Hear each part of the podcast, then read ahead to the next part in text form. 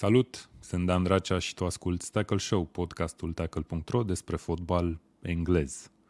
Astăzi ne axăm însă pe România și pe echipa națională. Tackle Show este susținut de Betfair, platforma online de pariuri cu care poți juca nu numai împotriva casei, dar și împotriva altor pariuri. Cu Betfair Exchange ai ocazia să joci la bursa de pariuri, iar asta îți oferă cote mai bune decât la o casă de pariuri normale.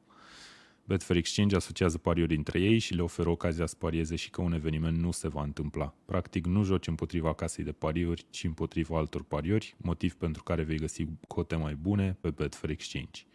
Mulțumim Betfair pentru susținere. Oameni buni, ne-am strâns aici, uh, dat fiind că Premier League se reia abia în weekend, avem un program, niște discuții pe marginea echipei naționale astăzi. Uh, România a făcut luni un pas măricel spre calificarea la barajul pentru Cupa Mondială din Qatar, însă selecționerul Mirel Rădoi a aruncat bomba spunând că nu va mai continua după ultimele două meciuri din grupa de calificare care se joacă în noiembrie.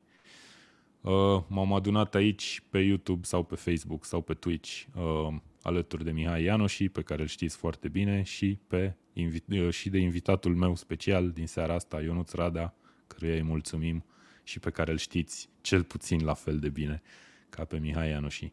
A fost jucător la CFR Cluj, la Craiova, la Rapid și la Steaua și, uh, și la echipa națională, că tot vorbim despre asta. Uh, Ionuț a venit aici să își împărtășească și el puțin gândurile despre situația uh, României și campanii pe care o avem. Bun, vorbim azi despre ce urmează după evenimentele de ieri, care e situația, Uh, în grupa de calificare a României, ce se întâmplă cu Mirel Rădoi, cine vine în locul lui, dacă vine cineva și așa mai departe. Uh, înainte să începem cu adevărat, uh, vă salut pe toți cei care ne-au scris deja comentarii pe Facebook și pe YouTube. Nu uitați să ne oferiți și un like, un subscribe dacă vă place ce facem, desigur, așa ne ajutați să ajungem la mai mulți iubitori de fotbal și pentru a crește canalele noastre. Vă mulțumim așadar că sunteți alături de noi, să curgă comentariile, că încercăm pe cele mai interesante să le și comentăm în uh, direct. Și băieți, bine ați venit! Ce faceți? Toate bune? Uh, salutare, salutare băieți, mulțumesc de invitație. Salut și eu pe această cale pe toți urmăritorii, urmăritorii voștri și da, avem multe lucruri de discutat și într-adevăr sunt uh, Uh, nici n-am câștigat bine că deja, iată, avem o altă presiune. Sper ca, nu știu, perioada următoare, Mirel cel puțin să, să se răzgândească la declarația asta. Cu siguranță l-a supărat pe el ceva așa de tare.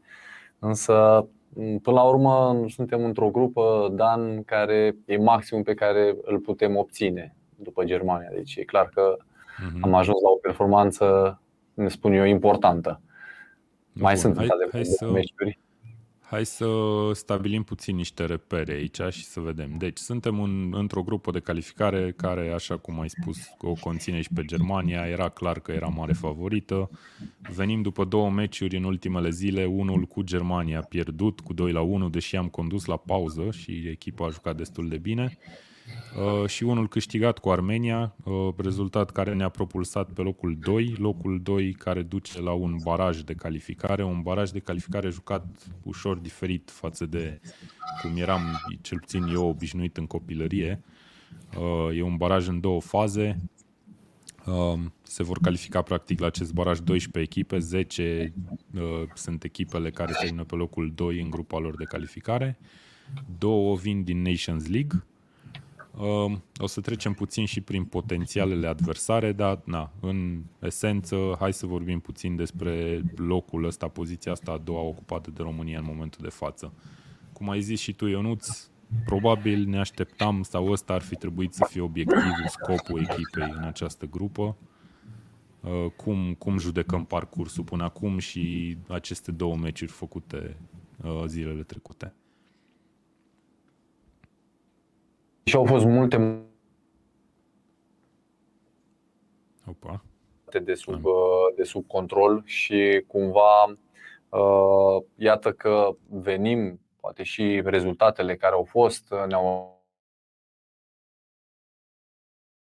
meci important pe care trebuia să-l câștigăm și l-am, l-am câștigat aseară.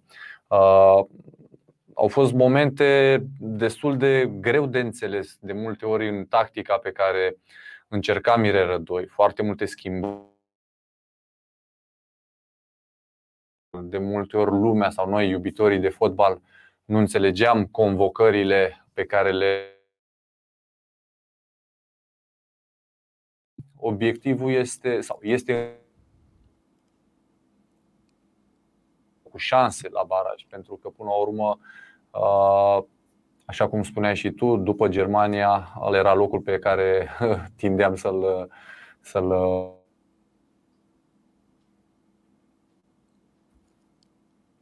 Cred că avem niște mici probleme de conexiune la, la Ionut. La Cluj? La Cluj, da. Scuzați ne auzi pentru... acum? Da, da, vă aud, vă aud. Scuze. Ok. Uh, bun, hai să vedem. Mihai, uh, până poate rezolvă Ionut problemele astea puțin. Cum vezi tu situația? E ok, îl costă 2, vrem mai mult, putem mai mult? În primul rând, mi se pare foarte ciudat că după o victorie a României și uh, oricare pe locul al doilea în clasament, care ne permite accesul la baraj, noi discutăm mai mult de altceva decât de uh, performanța pur sportivă.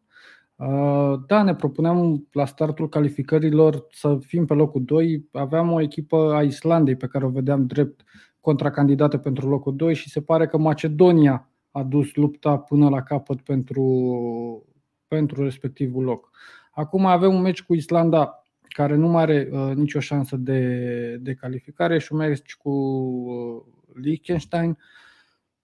E greu de pronunțat. E greu, da. Uh, care cel mai okay. probabil va fi, va fi câștigat. Ok, deci ar trebui să sperăm la, la șase puncte. Meciul cu Islanda până la urmă e decisiv, chiar dacă Islanda nu mai are șansele calific- șanse de calificare, trebuie să câștigăm meciul ăsta. Islanda a scăzut foarte mult față de cum o știm noi din, din anii trecuți. Au avut probleme, un scandal în federație, ceva jucători care nu mai ajung la prima echipă și da, teoretic plecăm favoriți, dar rămâne un adversar periculos chiar dacă nu mai are nicio miză pentru care să joace. Ok. Bun. Uh, Ionuț, hai să vorbim, uh, să dăm puțin timp înapoi. Meciul cu Germania, am avut 1-0 uh, la pauză. Cum, cum ai simțit că a jucat România în repriza aia pe care a și câștigat-o? Uh, era pe undeva o reacție normală. În momentul în care ai un adversar puternic, cum este Germania uh, și echipa națională, toată lumea a spus că ați văzut, reacțiile în presă au fost, băi, am fost mândru chiar dacă s-a pierdut, am fost mândru pentru că am văzut o altă abordare. Pe undeva să știi că genul ăsta de meciuri, când ai în față un, un adversar foarte puternic, nici n-ai nevoie să, să pregătești meciul, între ghilimele vorbind. Automat jucătorii simt uh, importanța, uh, simt uh, adversarul cât este de puternic și cumva încerci să te ridici sau să depășești, eu știu, acel adversar. Și cumva era normal ca jucătorii să alerge mai mult, să se dăruiască mai mult, uh, dar așa cum am spus, nu poți să o ții 90 de minute. E greu când uh, echipa Germaniei, pentru care în componență mulți jucători individuali, uh, atunci un duelurile unul contra unul, așa cum s-a văzut în a doua repriză, mai ales în Benzi acolo, Neabri și cu Sane, unde veneau tot timpul și încercau să deschidă foarte mult, să lărgească cumva acea organizare a României, te obosește, te macină, pentru că am văzut reacțiile, domnule, dar după 10 minute ce am făcut? Ne-am apărat. Ok, dar nu e neapărat că este o direcție din partea de pur și simplu jocul, adversarul te împinge, te împinge până când ajungi la un moment dat să faci greșelile pe care le-am făcut și noi în a doua repriză. Bineînțeles că într-un moment de genul ăsta este foarte important cât de conectat sunt anumiți jucători. Și o să zici, băi, nu, dar totuși ești la echipa națională, de ce n-ai fi conectat? Pentru că ați văzut, se întâmplă o secundă, două să nu fii atent, să nu vezi exact adversarul, o fază fixă, Știm foarte, foarte bine cât de importante sunt fazele fixe într-un moment în care adversarul Germaniei, cum era România, se organiza și juca destul de bine în apărare. Însă, până la urmă, o înfrângere rămâne înfrângere. Da, am jucat bine, dar eu cred că uh, acolo, undeva în zona mijloc atac, am fi putut să uh, facem mai mult, pentru că trebuie să dai un pic de respiro apărării trebuie să oprești un pic jocul, trebuie să apelezi la tot felul de, eu știu, uh, hai să nu zicem șmecherie, dar cumva să rupi acea presiune pe care ți-o face Germania încă din prima repriză. Întârzi jocul, aștepți un pic să își revină apărarea, dar asta acum am văzut și noi, normal, din exterior vedem aceste lucruri, dar din interior uh, e cu totul altceva. Ok. Uh, Mihai, hai să vorbim puțin de o chestie apropo de faptul că poate de la mijloc în sus avem niște mici probleme. Colegul nostru Dan Mihăescu, care scrie despre echipa națională pe tackle.ro, a remarcat în ambele articole și după meciul cu Germania și după meciul cu Armenia că nu avem soluție, o soluție de vârf, efectiv vârf exact. împins. Și da nu avem de unde să-l găsim. Ce, ce credeți, Mihai? Tu ce crezi păi, despre chestia Rădoi a tot încercat să, să găsească la, la promovat pe Marcovi și am văzut că nu a fost cea mai bună variantă.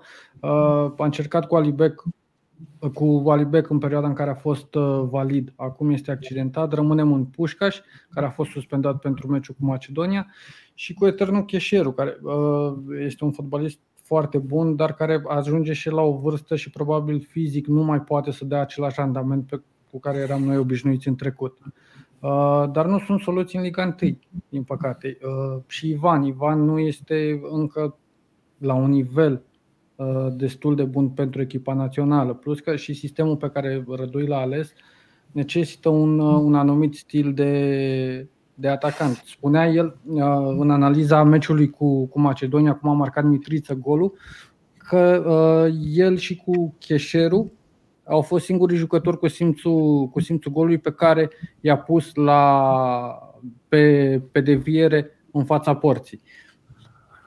Clar nu avem soluții în momentul de față. Ok. Uite, acum, ce crezi?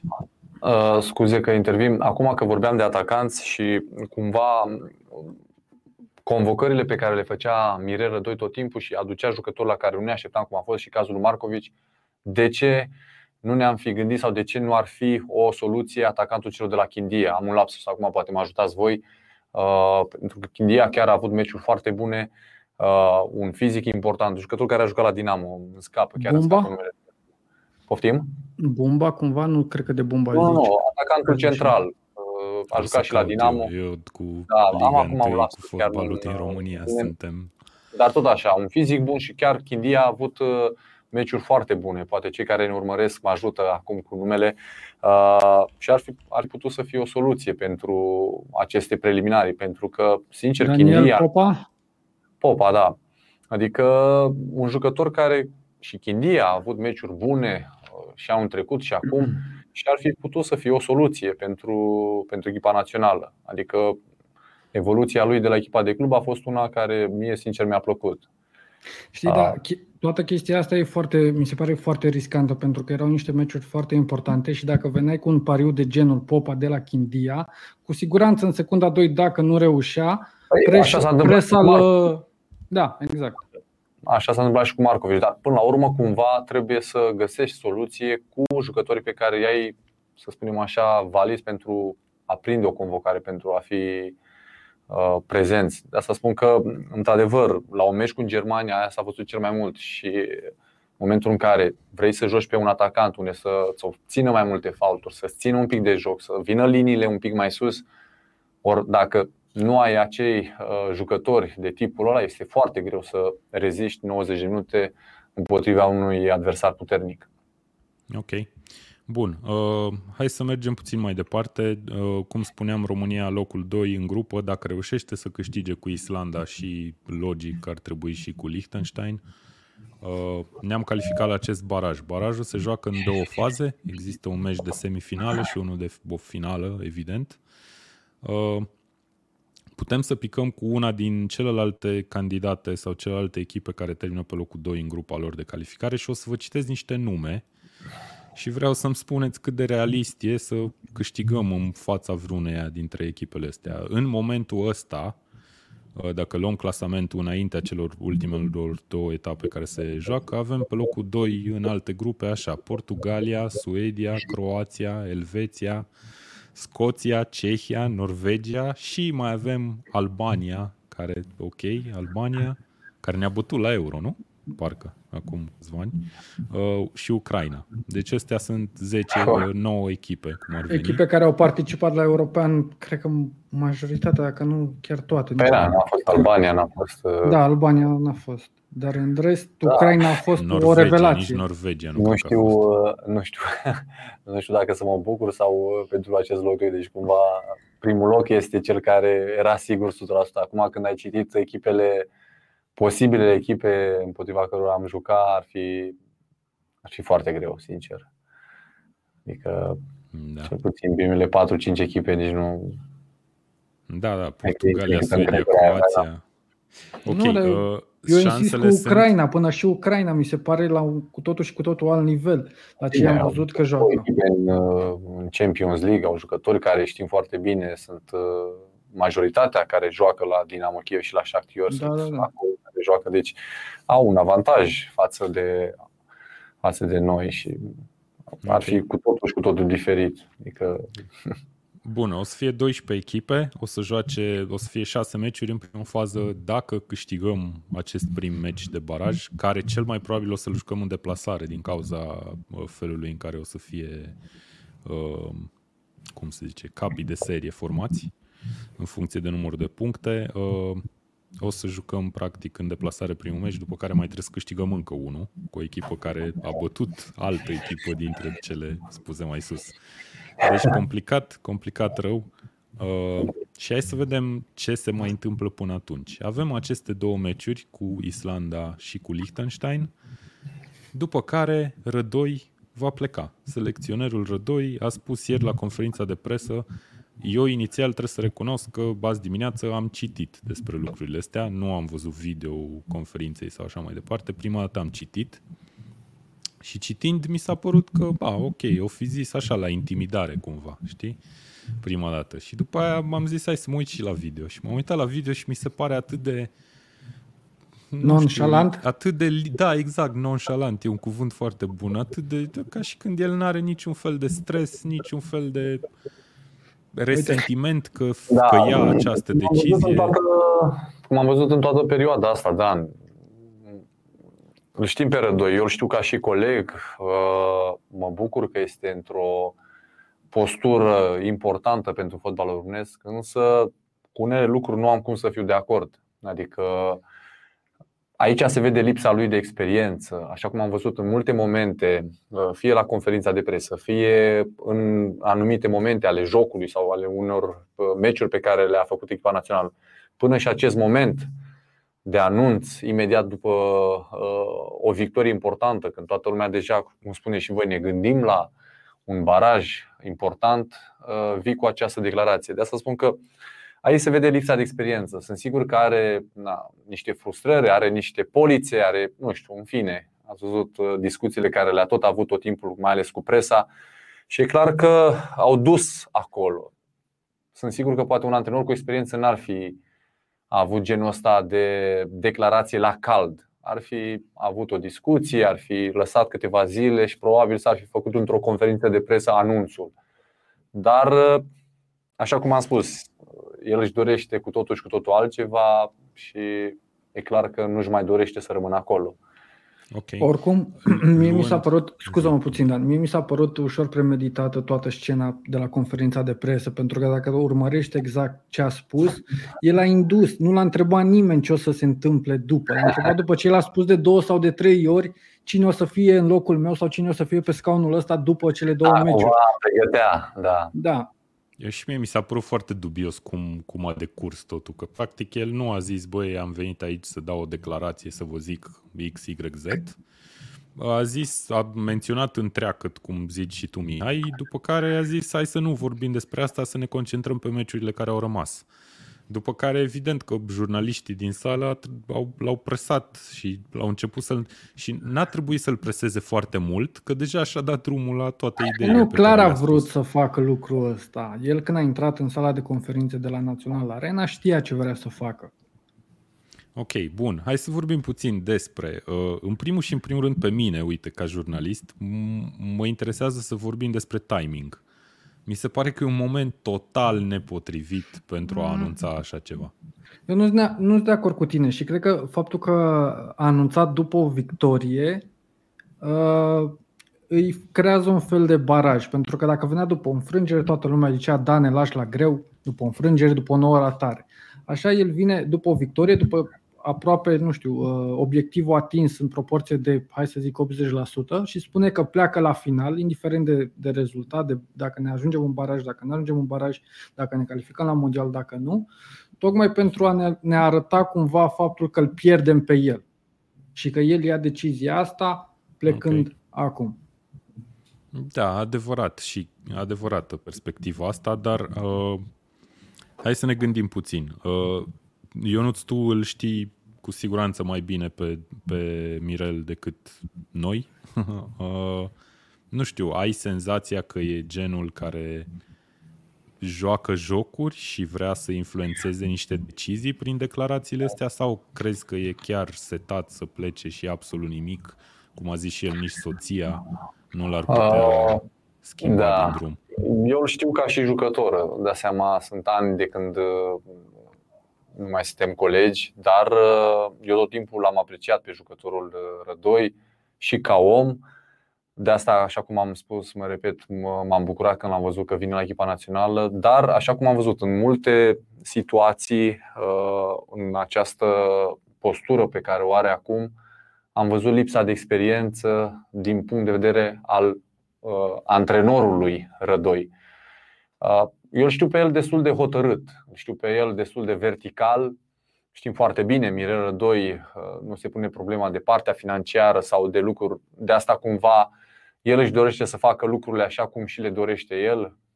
La fel era și ca jucător, destul de uh, hotărât vertical, dar acum uh, Așa cum am spus, s-au întâmplat foarte multe lucruri și pentru el. Uh, această luptă pe care am văzut-o tot timpul cu presa, cu anumiți oameni de presă, probabil l-au încărcat foarte mult și cred că uh, de asta l-au dus în punctul ăsta în care, bă, indiferent, plec eu pentru că decid eu, nu pentru că decide presa sau pentru că decide președintele federației. Adică cumva vrea să aibă controlul la tot ceea ce înseamnă mandatul lui aici.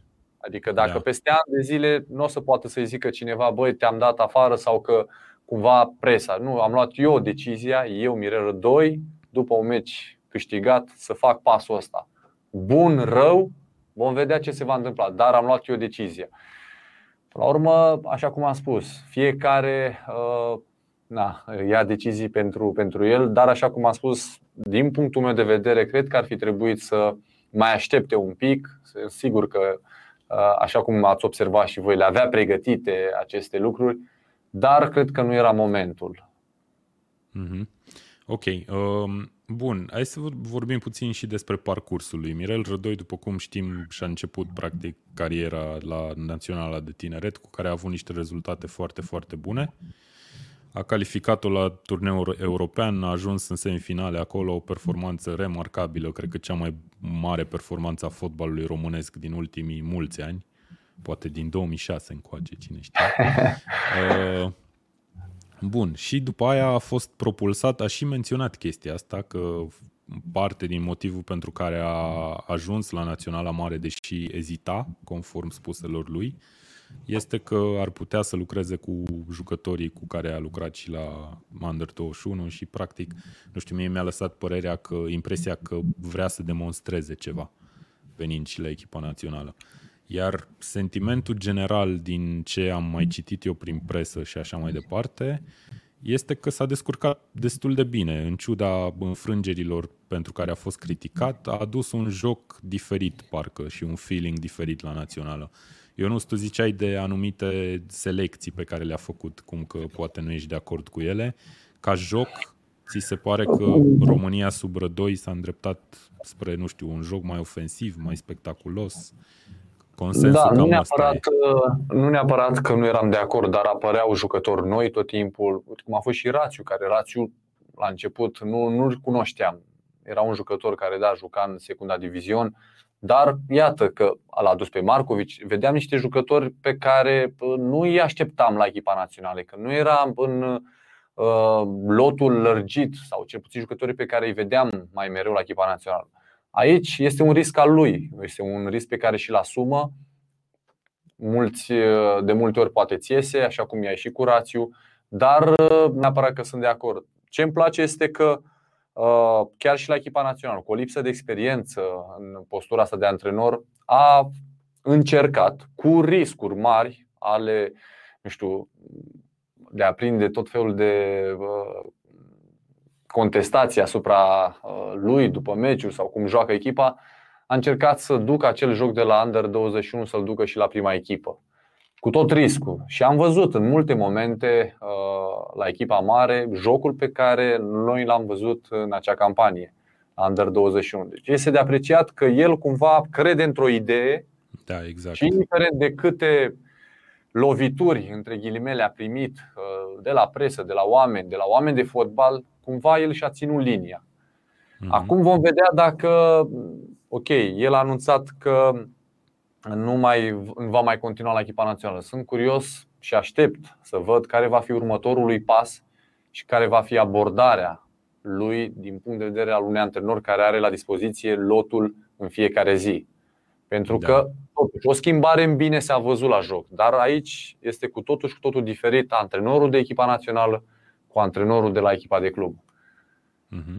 Ok. Mihai, tu ce părere ai despre joc și despre cu ce a venit nou nu. Rădoi la România? Mi se pare foarte important ce a spus uh, Ionuț legat de principii. Până la urmă, asta a făcut Rădoi și a respectat principiile care, uh, pe care le-a avut și la U21, le-a dus și la echipa națională. Mi se pare că a lărgit aria de selecție și a propus nume și este primul antrenor cred că despre care putem spune că a făcut o tranziție și a făcut o reconstrucție vizibilă. Vedem foarte mulți jucători tineri, media de vârstă a scăzut, nu mai vedem aceia jucători contestați de public pe care alți selecționeri îi aduceau pentru siguranța poziției respective. El a riscat și, cum spunea și Ionuț, i-a ieșit sau nu în unele, în unele momente.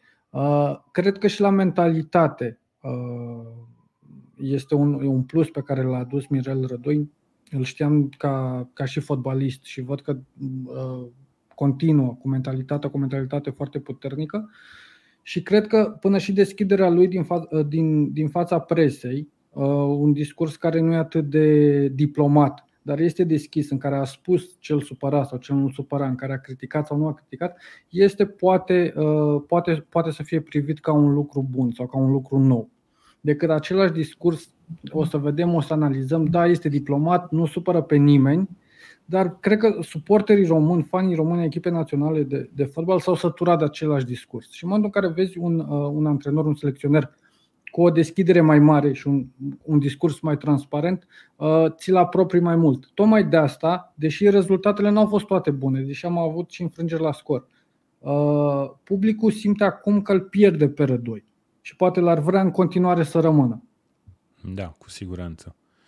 Uh, o să vreau să citim niște comentarii, că nu am făcut asta până acum. Andrei Radu ne scrie că Albania va avea meci direct cu Polonia, cel mai probabil nu va prinde locul 2. Da, am zis că menționez doar câteva echipe care chiar se află acum pe locul 2, evident se pot schimba, dar oricum o să fie nume puternice. Dacă e înlocuit Albania cu Polonia, cu atât mai mult. Uh, bun, hai să vedem că se califică două echipe din Nations League, că sunt 12 la baraj, am spus și asta, mulțumim Flavius. O să revin la comentariul lui Alex Marsh sau Marsh, care, sau Mărș, sau Mărș, uh, pe cine am vedea potrivit pe bancă. O să revenim în partea de final uh, legat de asta. Coco Jumbo ne zice ar fi trebuit să stea măcar până la baraj dacă vom ajunge acolo. Și asta e o discuție pe care putem să o avem. Uh, hai să vorbim și despre contract, că până la urmă e aici un contract care există, este în vigoare și contractul acela se oprește la finalul calificărilor. E aici vorba de o gestionare greșită din partea federației, ar trebui să existe o clauză automată de prelungire odată cu calificarea la baraj. Nu știu cum vedeți situația asta. Ionuț, tu cum, cum o vezi? Uh, da, dacă nu mă înșel, este a doua situație asemănătoare, pentru că mi-aduc aminte cu Contra sau sper să nu greșesc, când tot de la fel era contractul făcut până la sfârșitul preliminarilor, ceea ce mi se pare cumva anormal pentru a nu fi contractul până la sfârșitul, uh, nu știu, meciurilor de baraj sau îndeplinirea sau neîndeplinirea obiectivului. Da, păi dacă ne aducem aminte, Rădoi a venit chiar înaintea unui, unor meciuri de baraj, nu? Adică da. el a mandatul lui a început a și asta a, fost, da. asta a fost și una din explicațiile lui, care mi se pare foarte puerilă, sincer să fiu personal, că băi, am venit înaintea unor meciuri de baraj, las echipa la fel la final. Adică... Nu, el a spus chestia asta în momentul în care uh, presa l-a întrebat, dar ți se pare ok că lași echipa înaintea da, unor meciuri de baraj? Da, și a dat o explicație care n it doesn't make sense, nu știu, pentru mine cel puțin. Adică, el ok, se dădea logica, exemplu, dar nu, el se dădea exemplu pe el că a fost în poziția asta să preia o echipă la baraj, deci n-ar trebui să fie o problemă și, și pentru la un alții. moment dat, nu mi-aduc aminte exact cuvintele folosite, dar ceva de genul nu mai e problema mea chestia asta. E problema celui care vine. Și mi se pare că, nu știu, și-a scăzut cumva imaginea pur și simplu din declarația da, asta. Asta vom vedea și în zilele următoare, pentru că, așa cum am spus, Dan uh, arată lipsa de experiență într-un moment în care, așa cum am spus, a trecut prin foarte multe stări, prin multă presiune, multe lovituri uh, pe care le-a primit din partea presei și cumva simțea așa să arate, să arate chestia asta. Dar uh, eu sper, așa cum am spus, sper ca lucrurile să nu știu, să vedem alte reacții în zilele următoare pentru că acum, într-adevăr, o să poate o să vorbim și despre opțiunile care ar putea fi pentru echipa națională sau pentru Banca României, dar e ciudat pentru că a, vorbeam de contract până la urmă, Dan, e, e tare, aici cumva sigur o să ne ajute cei de la federație sau uh, Stoichiță să explice exact de ce al doilea contract la fel practic se termină la sfârșitul preliminarului, adică o logică de ce nu ar merge până la final sau asta, da. asta chiar vreau să, nu știu, să o înțeleg. Ok. Uh, hai să vă citesc puțin ce a declarat Mihai Stoichiță, care este actualmente directorul tehnic al FRF și cu care am văzut în spațiu online cel puțin că lumea are de împărțit vrute și nevrute. E unul din oamenii care sunt contestați din ce înțeleg la FRF alături de Burleanu. Da. Mirel Rădoi este selecționerul României până la finalul preliminarilor, preliminarilor pentru campionatul mondial, iar contractul poate fi prelungit cu acordul ambelor părți. Ceea ce a spus și Rădoi la conferință a spus că dacă el e de acord, dar nu o să fie de acord. Uh, Federația Română de Fotbal a avut încredere pe tot parcursul acestui mandat că putem împreună cu Mirel Rădoi uh, să reconstruim echipa națională. Performanța României Under 21, calificarea la Jocurile Olimpice și actualele rezultate ale primei reprezentative confirmă că suntem într-un moment important al unui proces început în urmă cu câțiva ani. Tocmai în continuare avem încredere în echipa națională să poate califica la turneul final și ne dorim ca Mirel Rădoi să fie alături de echipa națională și la jocurile de baraj, unde vom ajunge cu două victorii în luna noiembrie. Îți dai seama că e un text de PR pe care nu l-a scris el, Mihai Stoichiță, da, și da, probabil l-a scris directorul de comunicare de acolo. Eu înțeleg că ne dorim, că vrem, dar iar la fel, tu pregătești o campanie, ai două meciuri importante, vine un antrenor, vine antrenorul și spune eu am plecat deja, Adică mi se pare cumva aiurea să lași ultimul meci, care vorbesc de meciul cu Armenia, că știi că dacă îl câștigi, automat 90% ești la baraj. Adică cum poți să lași o situație de genul ăsta să zici, hai că vedem noi dacă batem pe Armenia, vedem ce-o fi. Problema... Chiar la fel. Eu am impresia că declarația lui Stoichiță vine efectiv pentru a absolvi FRF-ul de vreo vină în chestia asta. La modul E decizia lui Mirel, n-am vorbit despre asta, din punctul nostru de vedere ar fi ok să prelungim contractul, cam asta zice FRF practic. Da. Dar băiatul nu vrea să continue. Ce vreau eu să vă reamintesc este că Mirel Rădoi în conferința de presă a spus că Stoichiță și Federația știau decizia lui. Da, da adevărat. și atunci e cu totul și cu totul altă problemă. Adică dacă Federația deja știa lucrul ăsta și n-a rezolvat sau uh, nu a prevăzut uh, ieșirea lui Mirel, e cu altă vină pe care putem să o, să o aruncăm în Curtea Federației. Mhm. Asta zic că probabil Mirel 2 se aștepta înainte de un meci decisiv sau înainte de meciul cu Germania, federația să-l abordeze. Poate nu a fost, n-a avut parte de o discuție de genul ăsta și cumva o fi da, gândit da, că dacă voi câștiga meciul decisiv, fac lucrul ăsta înainte să-mi zică ei că mai știu ce, adică o chestie de genul ăsta. Până da. să mă dai tu sau până să mi oferi tu prelungirea, decid eu, știi? La cum a vorbit, mi se pare că chiar și dacă ar fi avut pe masă un contract, era nu știu, poate să-i fie frică de baraj, efectiv? Vă întreb no, așa. Nu, nu, nu. Adică nu, dar nimeni, să orice nu antrenor, asume, să nu vrea orice antrenor ar veni, nu ar avea aceleași șanse pe care le are și Mirel da, Rădoi da, da. în barajul Sau cu echipele respective. Da, ok. Bun, hai să mai vedem niște comentarii. Flavius ne spune că eu cred că e sincer. Când a preluat național a spus că nu va sta mult, că vrea să antreneze o echipă de club. Și aici ajungem un alt subiect de discuție. Într-adevăr, Rădoi pare să vrea să fie antrenat în antrenorat zilnic. Ceea ce e, din punctul meu de vedere, ca outsider și ca, să zicem, wannabe antrenor, că mai joc football manager, mi se pare normal și ok ca cineva să-și dorească să antreneze un club și nu o națională. Că vrei să fii implicat la națională e mai puțin de lucru teoretic. Nu știu, cum, cum, care e diferența? Cum vedeți chestia asta? Eu cred că trebuie să fim sinceri și să ne amintim perioada pe care Mirel a petrecut-o la FCSB. A fost prima, primului contact cu meseria de antrenorat și cred că a pornit cu, cu stângul, plecând de acolo cum a plecat și cred că tocmai de asta și-a întărit foarte mult principiile și a, și-a păstrat principiile de la Under 21 și la echipa mare, pentru că vrea să demonstreze că poate să-și ia niște decizii singuri pe care să le respecte și pe care să le pună în aplicare pe teren. Și cred că cariera lui Mirel Rădoi ca și antrenor de acum înainte va fi fix cum, uh, cum își va dori el și va fi în termenii lui. Și okay. uh, uh, discursul de la conferința de presă e un, e un exemplu perfect pentru ipoteza asta.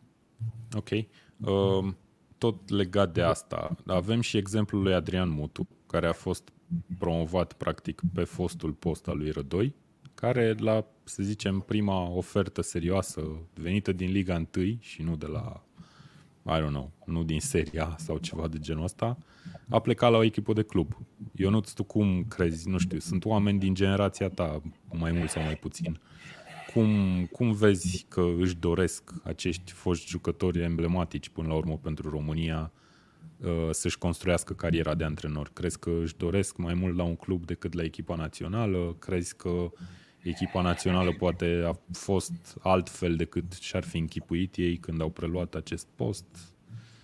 Eu cred că, așa cum am văzut și declarația lui Ladislau Beloni, în care spunea de Mirel 2, pentru a aduna experiența de care are nevoie, de a gestiona, de a învăța, să antreneze până la urmă, are nevoie de echipă de club. Atât Mutu cât și Mirel Rădoi vor învăța această meserie făcând-o zilnic, având un lot la dispoziție, implementând și antrenând sistemul de joc așa cum își dorește el, având un control mult mai uh, atent asupra lotului de jucător, petrece cu ei, îi cunoaște și mai bine, le știe limitele, uh, știe unde să, uh, eu știu, să lucreze. Așa la echipa națională ai perioade destul de mari unde nu ai control și depinzi. Astăzi joci cu Chiricheș, mâine joci cu alt jucător și tot așa. Adică controlul ăsta nu prea îl ai la echipa națională. Și eu spuneam că din moment ce tu, ca echipa națională, n-ai un schelet de bază, cum se întâmpla înainte, aveai 3-4 jucători de la Rapid, de la Dinamo sau de la Steaua, mai veneai completare cu 2-3 jucători de afară și era mult mai ușor. Acum îți vin de unde vin joacă, nu joacă, accidentați, neaccidentați, în formă.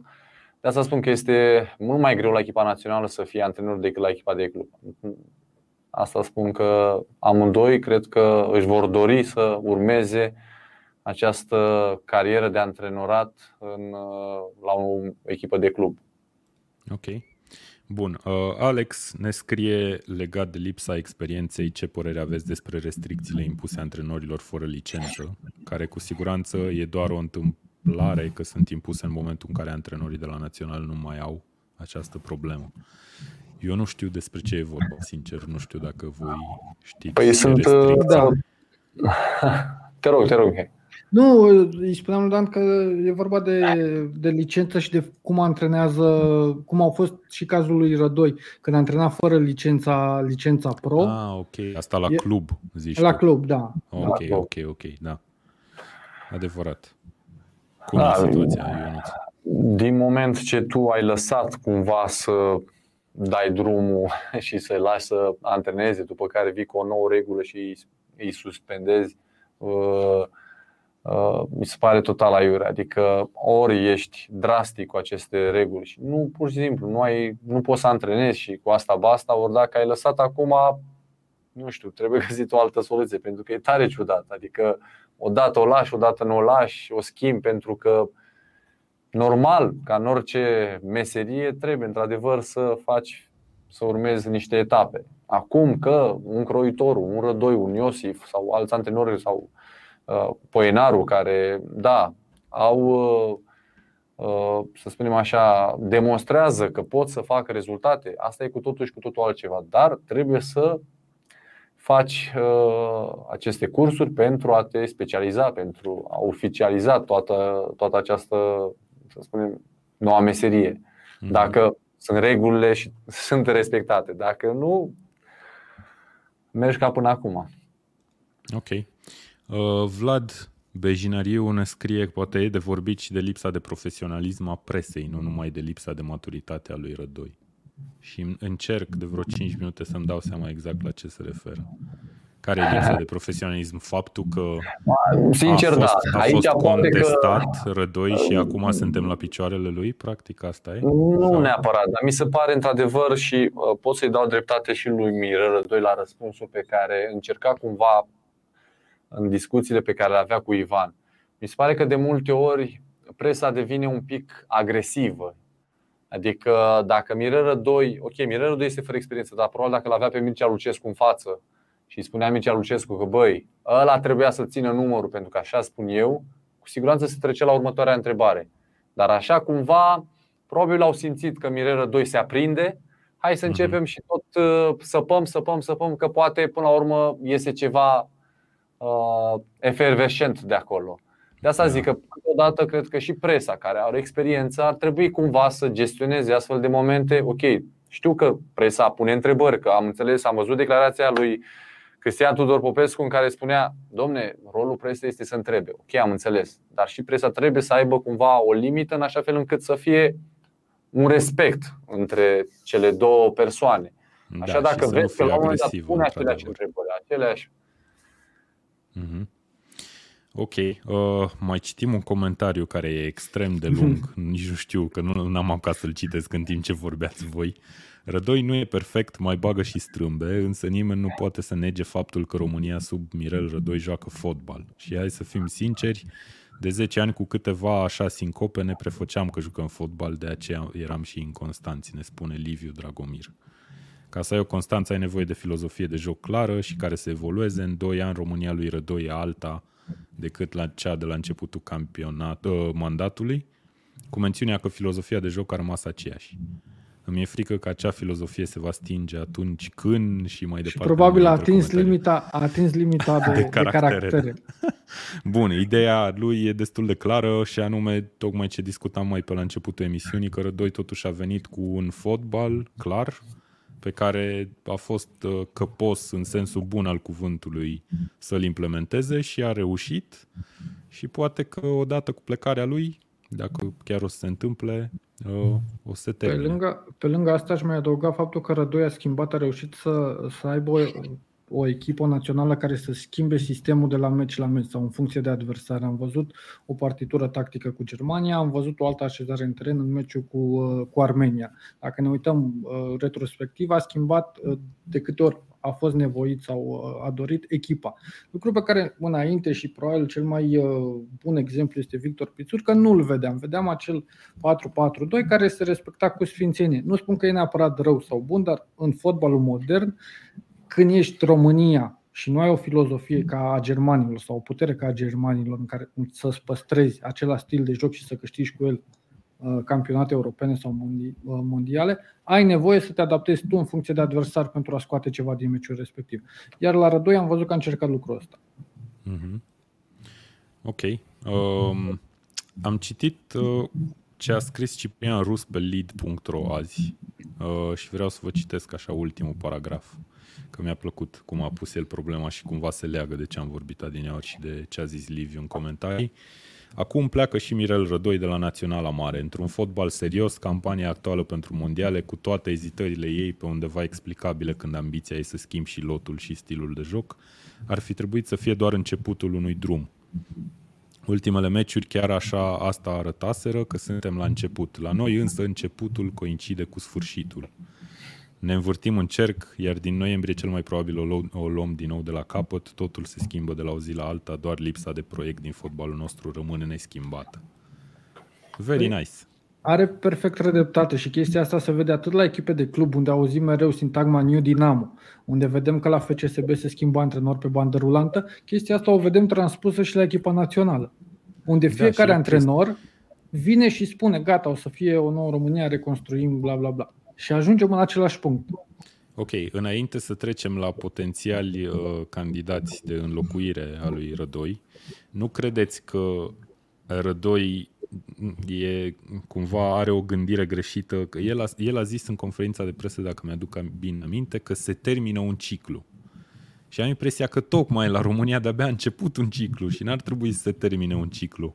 Și că aici Probabil el el nu distinge o diferență foarte da. evidentă. Nu știu, ar trebui să continue acest ciclu tocmai el și să simtă o responsabilitate. Da, și o echipă, o echipă tânără, o echipă pe care poți să construiești, o echipă care, dacă ne uităm la un prim 11, cam toți jucătorii în acest moment pot să joace la echipele lor de club. Ok, mai sunt 2-3, dar cumva cei care joacă în primul 11 cam aceiași sunt și care au jucat și în meciurile din, dinainte. De asta spun că ne uităm la media de vârstă, cine este Chiricheș, Niță, care este un pic mai uh, cheșerul care ok, cheșerul poate că este doar o soluție acum pe moment până când se va descoperi sau până când vom avea un alt atacant, dar uh, este o echipă tânără, adică nu poți să spui că ciclul se termină acum. Ciclul poate din exact. punctul lui de vedere ca și experiența acolo. Ca și, și că dar... au ajuns din nou la baraj, de unde a preluat el echipa. Cred că la asta se referea, dar mi se pare stupid să zici că se termină un Da, ciclu. cumva ciclul normal la echipa națională tot ne dorim să reconstruim și cred că acum cu un Hagi, cu un Marin, cu un Stanciu, cu nu știu, cu un rus Uh, Burcă, sunt jucători deja acum care pot să crească și mai mult, pot să aducă acel nucleu pe care să nu mai vedem la fiecare meci sau la fiecare convocare diferit. Pentru că da. dacă este să ne uităm la acei jucători pe care i-am menționat, cam pot să fie prezenți la fiecare convocare și la fiecare meci oficial în teren. Ceea ce ți-ar aduce un, un, un avantaj foarte mare Că deja acel nucleu, acel schelet îl ai deja. Mm-hmm.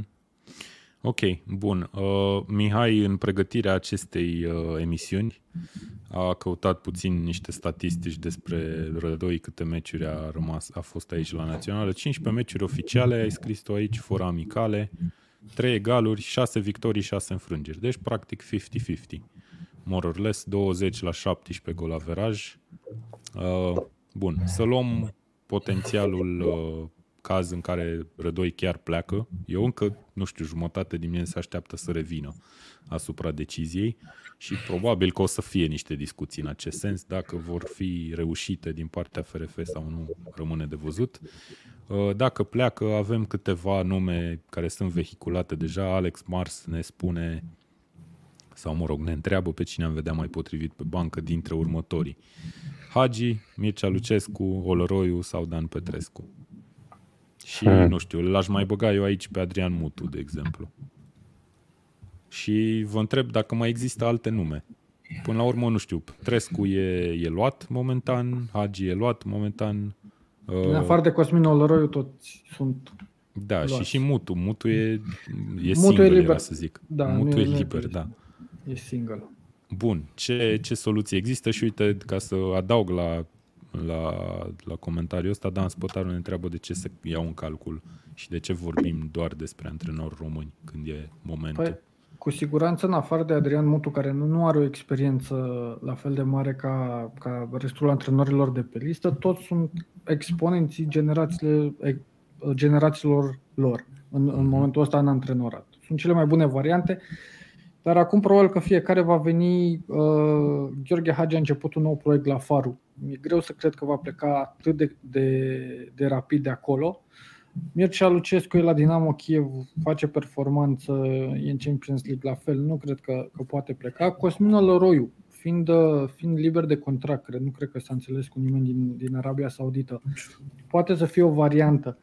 Dar aici intervin și tot relațiile pe care mm, Olăroiu le are cu, cu actuala federație și mai este Dan Petrescu tocmai reîntors la, la CFR Cluj. La fel e foarte ciudat să plece uh-huh. să plece atât de rapid. Vezi, dar toate numele astea sunt nume de antrenori români care deja, să zicem, au demonstrat ceva, poate mai puțin Adrian Mutu, uh, sau nu neapărat care au demonstrat ceva, dar care au o experiență clară în spate ca antrenori. Și mă întreb de ce se discută oare numai despre oameni ca aceștia, care nu ți oferă până la urmă nicio garanție că o să joace naționala foarte bine sub conducerea lor. Și nu, uite, Rădoi, de exemplu, a venit de nicăieri. A venit la echipa de tinere, cel puțin, more or less de nicăieri. Eu aș, aș mai vrea să mai adaug un singur nume pe listă și după îi dau cuvântul lui, lui Ionuț. Cred că și Nicolae Dică este o variantă destul de, destul de bună, tocmai pentru că este secundul lui Rădoi, are o relație deja cu jucătorii aduși de Rădoi și poate oarecum să continue munca lui, lui Rădoi la Național. Ok. Dan Mihaescu ne zice, ne scrie colegul nostru, Rocada Hagi Rădoi ar fi ideală. Îl vezi pe Rădoi la farul, Ionuț? Așa, o, măcar un an, șase luni, un experiment. Că, eu știu că Mirel cu Hagi au o relație foarte bună, adică se respectă și știu că întotdeauna au comunicat foarte bine. Hagi știm foarte bine. Hagi vine și vine în condițiile lui. Știm foarte bine tot timpul ce și-a dorit și ce și-ar dori să facă pentru fotbalul românesc, are nevoie nu de un mandat, poate de, de mult mai mult și de a implementa anumite lucruri pe care el le-a făcut și le-a făcut destul de bine la viitorul, acum iar la fel în acest nou proiect. Deci cred că va fi greu să-i fie acceptate anumite condiții lui Hagi. Uh, acum, da, într-adevăr, uite, la Mihai, la asta, la varianta asta cu Dică, nu, nu ne-am gândit sau nu m-am gândit eu sincer. Mutu cred că iar la fel ar fi un pariu, uh, un risc pentru că încă este și el la început în această meserie. Iar uh, văd aici mesajul lui Alex că de ce uh, nu am aduce un antrenor străin. Din punctul meu de vedere și vedem și la echipele importante din Europa, fiecare are antrenorul lor pentru că Uh, cumva știe campionatul, știe să comunice, ar dura mult prea mult, uh, ar fi iar o întreagă nebunie să aduci un antrenor străin și destul de greu uh, reușești să faci rezultate cu un antrenor străin pe bancă. Dar probabil dacă ar fi așa să facă un pas, cred că Cosmin Loroi ar fi o alegere bună. Ladis la Beroni cred că a spus pas.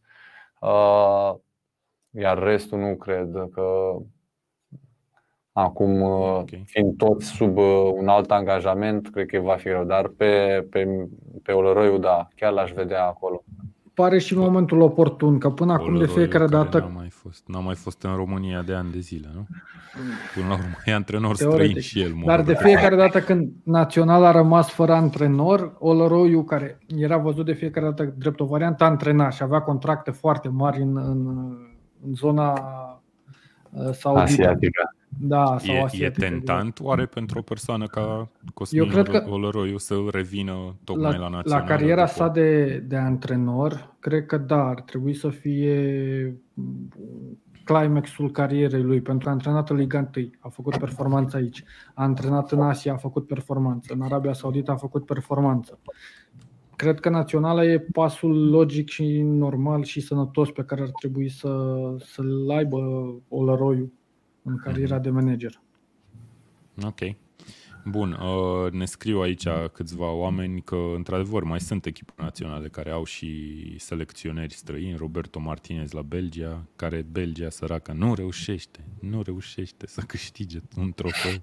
Da, uh, Ungurii că... au antrenori străini, într-adevăr, un italian, dacă mi-aduc bine aminte, și au jucat foarte bine. Și la Armenia are antrenori străini, doar că trebuie să ne uităm și să ne raportăm puțin și la societate. Poate că l-am avut pe Down, și da, îl arătam cu toții cu degetul din, prima, din primul minut. Deci a venit Dom, de cine a venit uh, Hagi. Da, uite, Zenga ne spune Dan Spotaru. Eu nu ți cu fotbalul italian, ești ai legături acolo.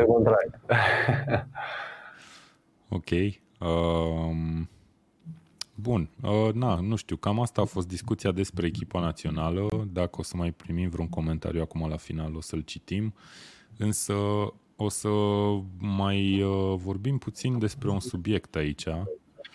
Și dacă îmi permiteți, apropo, m-am uitat la cotele Betfair pentru calificarea României. Adevărul e că nu există, din ce am văzut eu, cote pentru calificarea propriu-zisă la Cupa Mondială, deci practic de trecerea de baraj, dar să ajungem la baraj și anume să terminăm pe locul 2, adică să facem suficiente puncte în astea două meciuri rămase, avem cotă 1,44. Deci Asta înseamnă vreo 60 și ceva la sută, spre 70% șanse. Deci suntem mari favoriți la locul 2 cu siguranță. Și uh, în ultima parte a emisiunii, 5 minute acum la final, aș vrea să vorbim puțin despre balonul de aur. Dacă îmi permiteți, e cumva un subiect care e paralel cu ce am vorbit până acum, dar sunt super curios, mai ales că l-avem acum pe Ionuț aici alături de noi, să aflu puțin și opinia lui. Mihai, noi am vorbit puțin despre uh, chestia asta. Nici mm-hmm. mai mhm. știu dacă în podcast sau uh, doar privat. Am tizuit-o. Și... Da. Și era vorba mai mult sau mai puțin din discuția avută între noi în redacție că ar fi, ar trebui să se acorde între Jorginho și Lionel Messi. În teorie. Messi vine cu în sfârșit câștigând uh, Copa America cu naționala Argentinei, Jorginho câștigător de Euro, câștigător de Champions League. Fără să fie, să zicem, un jucător care la nivel individual s-a remarcat la fel ca și Messi în carieră, dar totuși un pion foarte important la mijlocul terenului, atât la echipa de club cât și la națională. Avem pe ecran acum cotele uh, pentru câștigarea balonului de aur. S-a, s-a anunțat shortlist-ul de 31, dacă nu mă înșel, de jucători. Și avem așa, Messi 1.44 cotă, deci practic runaway favorite, cum se zice, mare favorit și sunt trei oameni care să zicem că ar mai avea niște șanse, Lewandowski, cotă 5, Jorginho 7.50 și Ngolo Kante, cotă 9. Și acum, nu știu, sunteți pro sau contra Messi la câștigarea acestui premiu? Pentru anul 2021. Trebuie să menționăm că se acordă pentru anul 2021 și nu pentru sezonul 2020-2021 sau ceva de genul. Cine vrea să ia cuvântul? Uh, te rog, Mihai. Uh, discuția mi se pare uh, de, de dezbătut fix în, în cele două idei mari și late. Dacă balonul de aur trebuie să se acorde unui jucător pentru calitățile sale individuale sau pentru un jucător care chiar a câștigat cele mai importante trofee. Pentru că Messi uh, este probabil cel mai bun jucător din, uh, din lume în momentul de față. Jorginho, clar, este unul dintre cei mai buni mijlocași centrali și a fost la o echipă care a câștigat Champions League în mod surprinzător și Euro într-o, într-un mod uh, categoric. Între cei doi văd, și la fel și Lewandowski. Lewandowski a câștigat Bundesliga, dar atât, și a marcat numărul de goluri. Uh, Bun, dar vine de... de la o echipă uh, națională care, să zicem, nu poate să emite mari pretenții, totuși. Exact. Și atunci okay. văzusem Uh, astăzi o declarație a unui portar, nu mai știu exact cine, care spunea că uh, portarii ar trebui scoși din, uh, din lupta pentru balonul de aur și creat o categorie uh, dedicată lor. Pentru că în momentul de față e foarte greu să vezi un portar câștigător de balon uh, de aur. Și la fel e Da, e, e greu din cauza că sunt oameni care se remarcă mai, mai mult și mai des în fața porții, de exemplu. Dar da, acolo e o discuție largă, că dacă ar avea curios, portarii, ar trebui să aibă ce, și fundașii și așa. Ce părere are Ionuț? Bun, hai Ionuț, spune Da, eu sunt cumva, ok, Messi într-adevăr nu mai are nevoie de prezentare sau ce rezultate a făcut sau și acum cu Copa America, însă sincer mi-aș dori Lewandowski. Pentru okay. că, nu știu, a avut, a avut și are niște cifre incredibile și a câștigat. Ok, anul trecut a câștigat cu, cu Bayer uh, trofee importante și acum a câștigat uh, gheata, dar uh, știu că anul trecut nu s-a acordat acest premiu când, când cred că atunci ar fi meritat. Da, clar. Cred, uh, a fost o mare nedreptate. Asta zic, mi se pare atunci când, bă, erai atunci tu să câștigi, să cumva să nu se mai acorde și de asta cumva cred că și uh, cota lui în această listă scurtă este apropiat de Messi, tocmai pentru că probabil de anul trecut cumva a rămas uh, nepremiat, să spunem așa, pentru că, sincer, Lewandowski eu l-aș vedea câștigător de balon anul acesta. Ok. Bun, uh, Modelin Tudor ne spune cu 48 de goluri în toate competițiile sezonul trecut, meritat din plin. Cu tot respectul pentru Messi, într-adevăr, niște cifre ieșite din comun și nu e ca și când a răsărit de nicăieri Lewandowski, știm de ce e capabil. Uh, na. Uh, bine zic că a punctat Mihai uh, mai devreme, depinde foarte mult cum sau pe ce criterii acorzi până la urmă premiul ăsta. Probabil, probabil că dacă Lewandowski juca în, uh, în Premier League sau în, uh, în La Liga, ar fi câștigat deja trofeul ăsta. Dar uh, Bundesliga nu are publicitatea sau PR-ul pe care îl are, l-au cele două campionate menționate. Și asta numai din cauza că Bayern este deasupra tuturor cu prea mult, efectiv. E singurul motiv, că Bundesliga e un campionat foarte mișto. Dacă ar fi mult mai intensă lupta... Competitiv. Da, mai competitiv din punctul ăsta de vedere, ar fi probabil mișto. Bun, uh, hai să vedem. Mai avem vreun comentariu? Nu pot să cred că Benzema e sub Ronaldo la cote. Da, Ronaldo na, n-a avut un sezon fantastic, dar e Ronaldo, până la urmă, cam ăla criteriu. Uh, premiul ăsta se acordă în urma unui vot al jurnaliștilor. Acum nu știu dacă jurnaliștii au efectiv vreun uh, regulament sau vreun, vreo listă de criterii pe care trebuie să le urmărească strict și poate că e o chestie mult mai subiectivă. Știu că de la noi din România uh, Emanuel Roșu vota în ultimii ani, bănuiesc că și anul ăsta. Dacă voi ați fi jurnalistul care votează din România, înțeleg, Ionuț, tu ai zice Lewandowski, da? Da, clar, Lewandowski. Mihai? Eu l-aș vota pe Jorginho, pentru că nu e neapărat vedeta echipei, dar a câștigat un euro și, și un Champions League. Și a jucat bine făcând asta. Da, exact. Băi, uite, da, cred că, acum nu știu, probabil că noi doi suntem ușor subiectivi din cauza că urmărim Premier League în fiecare zi. Dar nu, pentru că puteam să spun Cante. Pe Jorginho. De fapt, tu ești fan păi nu, da, uite, mare eu Cante. sunt mare fan Cante. Da. Cante e extraordinar. Mie mi se pare că de la Machelele încoace n-a mai fost un mijlocaș defensiv cum e Cante. Dar uh, eu aș merge, aș merge tot pe Jorginho. Faptul că a câștigat ambele mari trofee, you, you can't ask for more than that. Și Messi cu tot respectul, Dar... ok, a fost un moment foarte emoționant cu siguranță din cariera lui și din istoria națională a Argentinei să câștige în sfârșit cu Messi acel mhm. trofeu. Dar uh, I don't know, mi, se pare, mi se pare mult prea mică cota. Deci noi toți trei mergem împotriva cotelor Betfair rău. Eu nu are mare dreptate când spune că i s-a făcut o mare, o mare nedreptate lui Lewandowski și dacă ar putea să, uh, să primească sezonul ăsta balonul de aur pentru, uh, pentru sezonul trecut, în care, nu, în care nu s-a oferit, cred că toată lumea ar fi fericită. Hmm. Da, nu, acum va conta foarte mult, dar uite că probabil sunt 100%, adică sigur, dacă n-ar fi câștigat Copa America, clar era uh, Lewandowski, pentru că sigur și lumea uh, cumva, sau cel puțin ziariștii care au votat anul trecut sau trebuia să voteze și acum votează de ajuns pe o cotă destul de bună, cred că automat au gândit exact cum, cum vorbim și noi acum, că i s-a făcut o nedreptate lui Lewandowski. De asta cumva este, pentru că până la urmă n-a realizat foarte multe lucruri, a câștigat doar un campionat față de ce a făcut anul trecut. De asta spun că cumva voturile care au venit către Lewandowski este, sunt cele de anul trecut. Mm-hmm. Da. Ok. Bun. Uh, cam asta a fost discuția. În general văd că pe chaturile noastre consensul e că Lewandowski a fost extraordinar de bun și că merită acest trofeu. Am câștigat. da, nu mi-ați cam dreptate. Ronaldo două goluri din penalti versus Li- Li- uh, Luxemburg, era zic Liechtenstein, give him the Ballon d'Or. Da, merită mai mult Jorginho, uite ne scrie și Flavius, deci există și niște oameni care ne susțin pe noi. Bun, Ionuț, îți mulțumim foarte mult. Mulțumesc uh, eu.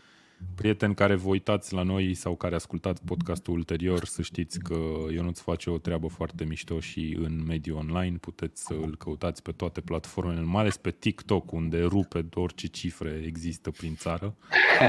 E la început foarte... și la început.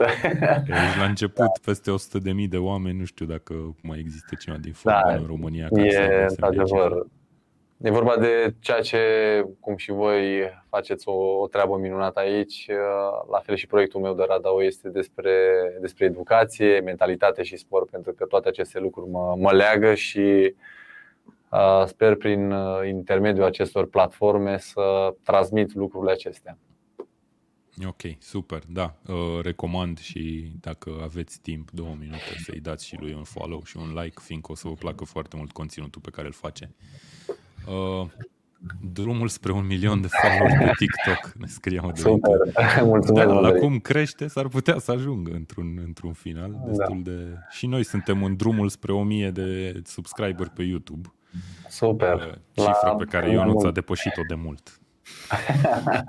la cât mai mulți, la cât mai mulți. Bun. Uh, mersi, Ionuț, din nou. Mersi Mulțumesc și ție, Mihai. Uh, noi ne reauzim, oameni buni, cu informații din Premier League Uh, poate chiar discuții despre Newcastle uh, oh, și, da. despre, și despre etapa 8 din Premier League care vine în weekend. Nu știm sigur când ne auzim, s-ar putea să fie vineri, s-ar putea să fie joi seara sau s-ar putea să fie din nou sâmbătă dimineața.